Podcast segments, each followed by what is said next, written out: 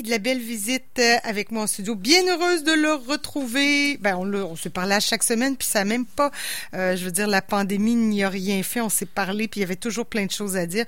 Pierre Blais qui est en studio avec moi. Bonjour Pierre. Je t'ai achalé, hein. Je t'ai dit quand est-ce que je eh retourne te voir en studio que on aura le feu vert? On a le feu vert, un chroniqueur par matin. Bon, on, est à deux mètres. On, est à deux mètres, on n'est pas collé. un bon deux mètres. Ah, oui, hein. euh, alors oui, voilà. Et puis euh, ce sera euh, de toute façon, on est en début de programmation d'automne là, c'est pour ça. et on lance ça, c'est-à-dire on l'avait déjà lancé, mais ça se poursuit tout l'automne notre collaboration. Je vais venir tous les mardis te parler de cinéma. Exactement. Puis décidément, puis on se l'est dit aussi depuis le début de la pandémie, c'est un des arts qui a qui a pu survivre assez bien quand même. Ben, contrairement au théâtre, les chances oui, étaient, ça. On pouvait les regarder sur différentes plateformes. Puis là, ça va comment en salle, euh, Pierre, toi qui euh, un cinéphile ben, assidu et tout. Moi, je suis retourné. Euh, évidemment, les salles sont pas pleines, elles ne peuvent pas être de pleines. De toute façon. Et je te dirais que même si elles pouvaient être pleines, je pense qu'il y a encore une certaine crainte, mm. peut-être pour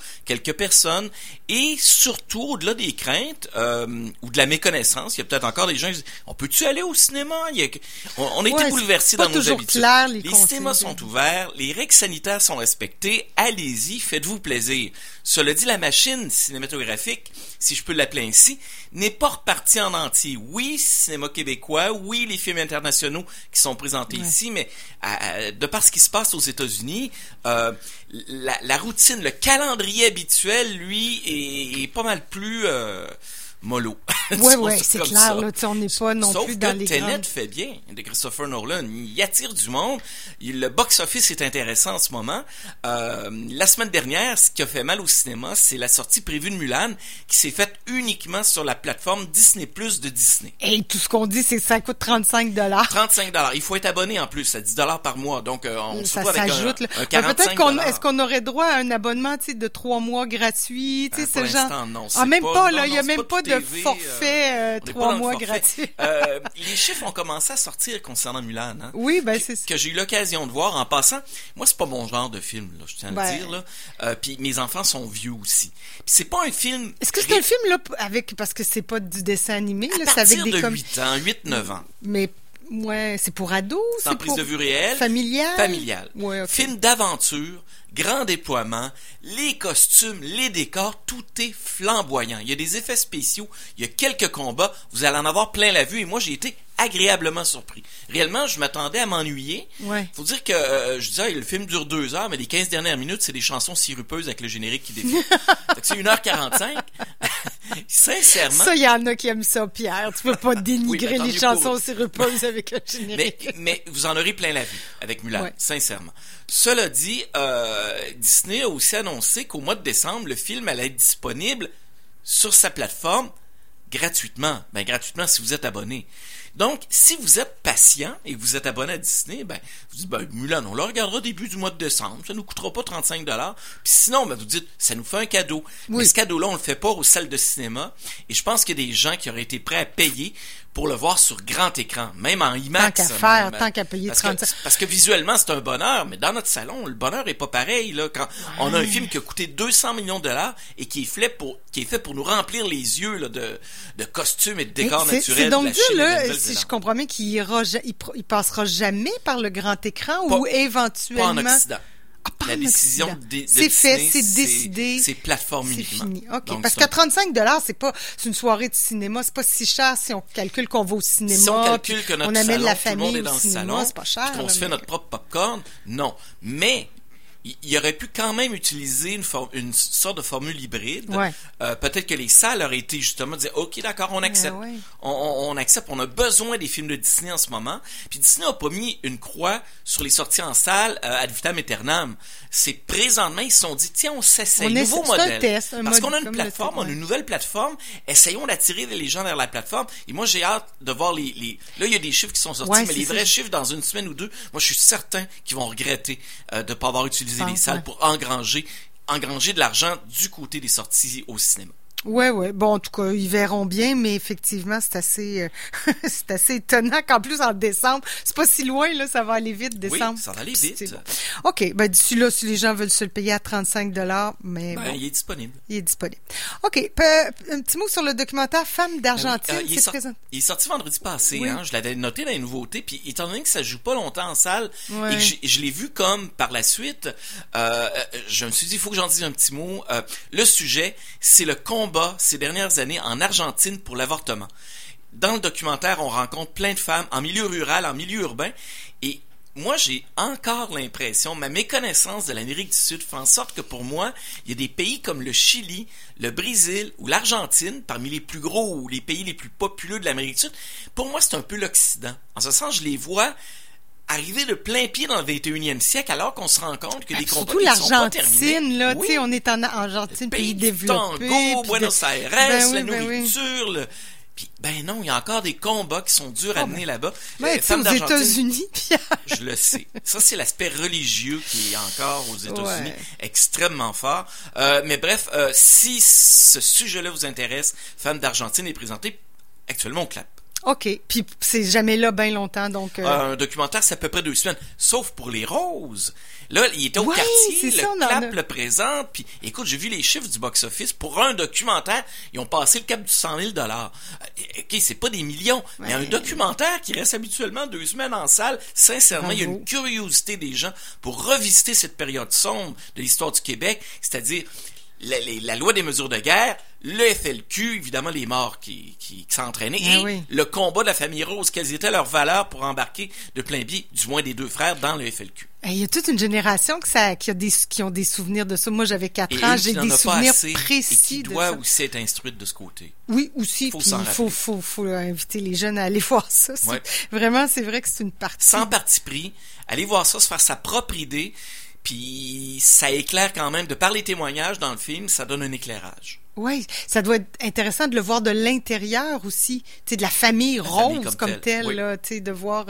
Euh, bon, Écoute, quand les roses ont été arrêtés, là, quand il y a eu le meurtre de Pierre Laporte, en fait, quand, quand, quand ils ont été les ennemis publics numéro un, les sœurs des frères Rose et la mère eux l'ont appris à la télé. Oui, c'est ça. Il avait, ils savaient pas du tout que les deux frères étaient dans une cellule terroriste. Il était pas de mèche, là. Eux, ça a été un drame, euh, ça a été consternant, évidemment. Ouais, c'est des, c'est des vies brisées, là, ben. de tous bords, de tous côtés. Robert Pattinson et Dwayne Johnson, ben, je la COVID. Ben, ben oui, ça, c'était ben les, écoute, c'était des gros noms. Je pense depuis Tom Hanks, je pense qu'il n'y avait pas eu d'aussi gros noms associés au 7e art qui annonçaient publiquement qu'ils étaient atteints de la COVID. Dans le cas de Dwayne Johnson, ça s'est fait par une vidéo. Il dit Moi puis ma famille, on a été testés positifs. Puis Dwayne Johnson, c'est le gars, justement, transparent, qui est près de ses fans. Dans le cas de Pattinson, comment ça s'est su? Il est en tournage à Londres pour le nouveau Batman, puis le tournage a été interrompu parce que le super-héros, ben, il a mis un genou à terre. Pas à oh! cause du Joker puis du pingouin. il tournait pas dans une bulle, finalement. Pas. Euh, ben, il y a des normes sanitaires hein, oui, quand même. du cinéma, mais là, quelles étaient les normes de la bulle comme telle? Mais bref, euh, Pattinson est atteint de la COVID également. Donc, euh, une quatorzaine de repos dans leur cas, assurément. En autant que ça dégénère pas, mais ça, ouais, bon. On... Merci de nous. Il n'y a pas de décès cette semaine, Pierre? Ben non, j'en ai pas. Ben heureusement, c'est bien. On vient tout le temps hein? un peu à rendre hommage. Oui, ben c'est parce que c'est ça, je me rends compte que tout à coup, on. Ben, si je peux faire un... Si je peux faire un lien, mais très loin, mais c'est le domaine télévisuel à Québec le co-signataire des musiques de Philactère Cola, mm. celui qui faisait les musiques, c'était Eric Falsgraf. Puis il était accompagné à l'époque, ça a été un groupe d'humoristes à la RBO à Québec, qui ont fait deux saisons à Télé-Québec, qui ont lancé des cassettes vidéo, qui ont fait des spectacles dans les bars de Québec, Philactère Cola. Et ben celui qui musique, c'est Eric Falsgraf. Et son associé, à l'époque, c'est Sen Fortier puis qui est décédé, il avait dans la cinquantaine d'un cancer fulgurant. Puis moi aujourd'hui, euh, vraiment, euh, j'offre toute ma sympathie à ses mm. proches parce que c'est un décès dans le petit milieu de Québec. Seine Fortier, qui a travaillé au musée de la civilisation, qui a fait de la musique, qui a travaillé dans plein de domaines, des jeux vidéo. C'était quelqu'un de très très apprécié, puis il est décédé, hélas, de manière très triste. Nos sympathies à la famille. Alors parlons des sorties de ce, oui, de ce vendredi. Ça va aller vite. On est déjà. Il y, en a de la sortie en salle. Oui, quand même. on y va. Tiens, Jumbo. Euh, film français. Ça, c'est l'éléphant? Ben non, c'est un manège. tu sais, Beauce Carnaval. Oui, là. oui, oui, oui. C'est un, un drôle de film. Ceux, et ceux qui aiment l'originalité, essayez-vous avec ce film-là. Ok. Moi, c'est pas un coup de cœur, mais Dieu sait que je lui donne, je lève mon chapeau pour l'originalité. C'est avec Noémie Merlan, celle qu'on a vue dans Portrait d'une jeune fille en feu. Ah Là, en ce moment, en France, elle, elle est sur une lancée. C'est ça, hein? des fois on en prend une, puis oh, elle devient une vedette. Là, elle, elle joue le rôle d'une jeune fille qui se trouve un emploi dans un parc d'attractions où il y a des manèges de type Beauce Carnaval, Expo Québec. Mhm. Et elle va développer une relation amoureuse avec un manège. Excuse-moi. C'est pas une comédie. Film, Ah. film fantastique. Film de genre. Ouais, ok, je sais pas. Voilà. La prémisse est dure à. Pourquoi pas? Ouais, pourquoi? Aussi, on peut dire pourquoi? Euh, Lola vers la mer, avec Benoît Magimel, un film belge, et ça nous raconte l'histoire d'un jeune garçon qui a, une relation très conflictuelle avec son père, mais la mère meurt, et la mère, dans ses dernières volontés, voulait que ses cendres soient euh, déposées, dispersées à la mer. Et là, ils vont, ils vont, les deux, le père et son fils, vont devoir faire une sorte de road movie, justement, euh, un bout de voyage ensemble pour réaliser le souhait de la femme de la défunte. Sauf que ce garçon-là, qui est adolescent, qui est vers la fin de l'adolescence, entre, entrepris des démarches pour devenir une femme. Et Tout en même père, temps, c'est là, c'est bug avec le père. Et dans la réalité, l'actrice qui a été choisie est anciennement un garçon. Ah oui, ok, c'est intéressant Wow. ça. Ouais, wow. Alors, ouais. euh, Lola vers la mer, si vous connaissez quelqu'un d'ailleurs dont c'est... euh, J'en connais deux, moi, à Québec, dont les enfants, euh, il y en a un, c'est une fille qui veut devenir un garçon, et l'autre, c'est un garçon qui veut devenir une fille. Donc, il y en a qui vivent ça. Puis, je pense qu'il faut savoir qu'il y a des films qui sont là-dessus, même des fictions. Puis, ça peut être très intéressant, justement. Ouais, puis puis, écoute, euh, hey, je dirais même que jusque il y a des livres jeunesse sur le oui, sujet. on aborde le sujet de plus Ouais, en ouais, on en a parlé avec Vicky sans façon. Oui, parce que c'est quand même un processus. On a beau être dans l'acceptation comme parent, dire oui, je t'accepte. C'est quand même un processus physique difficile là aussi, et médical et tout, là, Familial, psychologique, c'est- lourd. Il, faut être bien encadré. Puis ce genre de film-là, j'imagine que c'est, oui, ça doit arriver Ben, comme un petit bon. Tu t'en doutes qu'il y a un message d'espoir là-dedans, Ben oui, parce qu'il oui, y a une ça. réconciliation entre Oui, le père ben, et je son me- fils qui devient une fille, J'ose inévitablement. dans tout ça que ça. c'est pas, trop dark, disons-le. La dernière plongée de Dave, ça c'est dark, mais euh, je dis pas ça pour que vous n'y alliez pas. C'est pour les amateurs de plongée, oui, mais c'est un documentaire très intéressant sur un plongeur qui en Afrique du Sud, voilà quelques années, accompagné de, de son copain, ils font une plongée, ils découvrent un cadavre dans le fond de l'eau. Ah. Mais réellement, là, très, très, très, très, très, très, très profond. Eux sont des experts en plongée. Et quelques années plus tard, parce qu'ils se sont toujours dit, on va y retourner, ils retournent avec une équipe de caméramans, avec l'équipe pour filmer cette plongée-là, pour aller récupérer le cadavre. Mais tu dis que c'est noir, mais c'est en même temps c'est un peu mystérieux, Ben, non? C'est pas, écoute, c'est le pas un peu thriller, écoute, c'est Le pas un plongeur peu. s'appelle Dave. Puis le titre, c'est la dernière plongée de Dave. Ah oui, ok, ok. Inutile d'en ajouter, hein. Ah oui, ok. Bon. Mais c'est fascinant. Avec les images, là, ceux qui aiment la plongée, euh, Est-ce qu'on est dans un univers euh, C'est où- dans une grotte, grand dans une bleu, plongée. un peu mystérieux. Ben, Oui, en ouais, quelque part, ben, c'est asphyxiant. Bon, ils sont probablement pas là en, en, en apnée, là, mais sûrement pas. Fait que, euh, voilà, de la dernière plongée de Dave documentaire. Slacks, film de genre québécois, tourné en anglais. Vous pouvez le voir en français. Et ça, ça tantôt, je te parlais d'une fille qui tombe en amour avec un manège. Bon, attention, t'as rien vu, t'as rien entendu. Slacks est un film québécois, tourné en anglais, avec Romane Denis. Vous pouvez le voir en français. Ça arrive vendredi. Et c'est l'histoire d'un magasin qui prépare un stunt publicitaire, là, une ouverture avec une nouvelle ligne de vêtements, dont une marque de jeans fabriquée en Inde. On se doute que les, la méthode de fabrica- fabrication n'est peut-être pas très éco-responsable. Tiens donc. Alors, figure-toi qu'il y a une des paires de jeans en magasin, alors qu'on prépare dans la nuit l'ouverture pour le lendemain, alors que les gens vont faire la file ouais, pour s'arracher ouais. les nouvelles jeans. Ben, il y a une paire qui, qui devient tueur en série. Ah. Donc, je te parle d'un un morceau de vêtement qui est tueur en série. Dis donc, euh, la COVID a, a, des- généré beaucoup d'imagination chez les, les scénaristes. Moi, j'ai déjà vu le film de Tu Quentin mais- Dupieux. Ben oui, je l'ai vu. J'ai vu un film de Quentin Dupieux, voilà des années, qui était très amusant, qui s'appelait Rubber, et c'était un pneu qui était tueur en série. Là, ici, c'est une paire de jeans. Donc, si vous voulez vous amuser dans C'est une comédie, là. Absolument, absolument. ça s'appelle Slacks, avec deux X. Spy Cat, c'est pour toute la famille. Donc, euh, film d'animation, je crois, qui arrive au clap. Et finalement, deux films plus romantiques. After We Collide, euh, ou After la connexion. Je sais pas pourquoi on a gardé le mot euh, After. Et, c'est l'histoire euh, euh, d'une jeune fille qui repense toujours à son ex, quelque chose comme ça. Et Broken Heart Gallery, c'est une jeune fille qui ouvre une galerie d'art avec des souvenirs. Je pense qu'elle ramasse des souvenirs de gens qui ont eu des ruptures amoureuses. OK. Bon, ça en prend aussi. Il, y en a un petit peu pour tous les goûts, là. Oui, hein? Ça fait le tour. Quoi, sept nouveautés vendredi au cinéma. Sept films. Ben, puis si on n'a pas vu Les Roses, ben, on y va encore. Puis le ben, documentaire sur ah, ouais. ouais, écoute, on manque pas de propositions. Euh, si on euh, veut rester à la maison, j'en ai deux à vous, à vous suggérer en terminant. Un peu des deux. Ouais. On peut faire les en deux. vidéo sur demande, Netflix vendredi. Devil All the Time. On parlait de Batman tantôt avec Robert Pattinson. Ben, c'est la vedette de Devil All the Time qui est tiré d'un roman et qui nous raconte différentes histoires avec différents personnages, mais toujours centré sur quelque chose de maléfique, le démon, des gens qui luttent avec leur, leur combat intérieur. Euh, j'ai lu le résumé, puis ça a l'air intéressant. Comme c'est Netflix aime les films de genre aussi. Oui, On oui. produit quand même régulièrement. Et l'autre, c'est une série dont j'ai vu le premier épisode qui est sur la plateforme de HBO+. Donc, série de HBO, dont les premiers épisodes sont réalisés par Ridley Scott. Souvenons-nous, c'est lui qui avait réalisé Alien, et il y a des moments dans le film qui nous rappellent Alien. Ça s'appelle Raised by Wolves. Donc, élevé par des loups.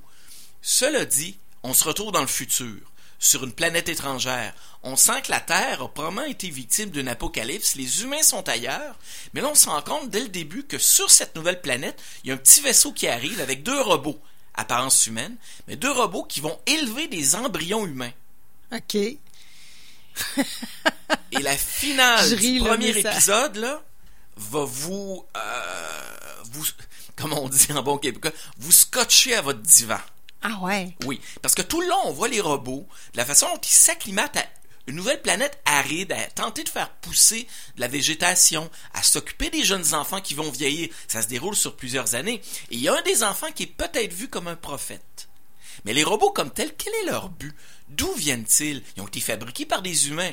Et quand les humains vont arriver sur cette planète-là pour rencontrer les robots, pour voir ce qui s'y trouve sur la planète, ben, vous le verrez si vous voyez la série. Raised by Wolves. Ouais, encore une fois, il faut s'abonner là, à HBO. Euh, euh, une autre affaire d'abonnement. Oui, ben là, il y a toujours moyen de voir des séries comme celle-là grâce à Crave ou à Super Écran, qui rapidement euh, met les séries en ligne pour les abonnés, même souvent en version française. C'est le cas de Lovecraft Country dont je t'ai parlé récemment, qui est disponible sur Crave et Super Déjà, c'est pas ça. En français, oui. Coudon, ben, on a on, s'améliore tout le temps. Ben oui.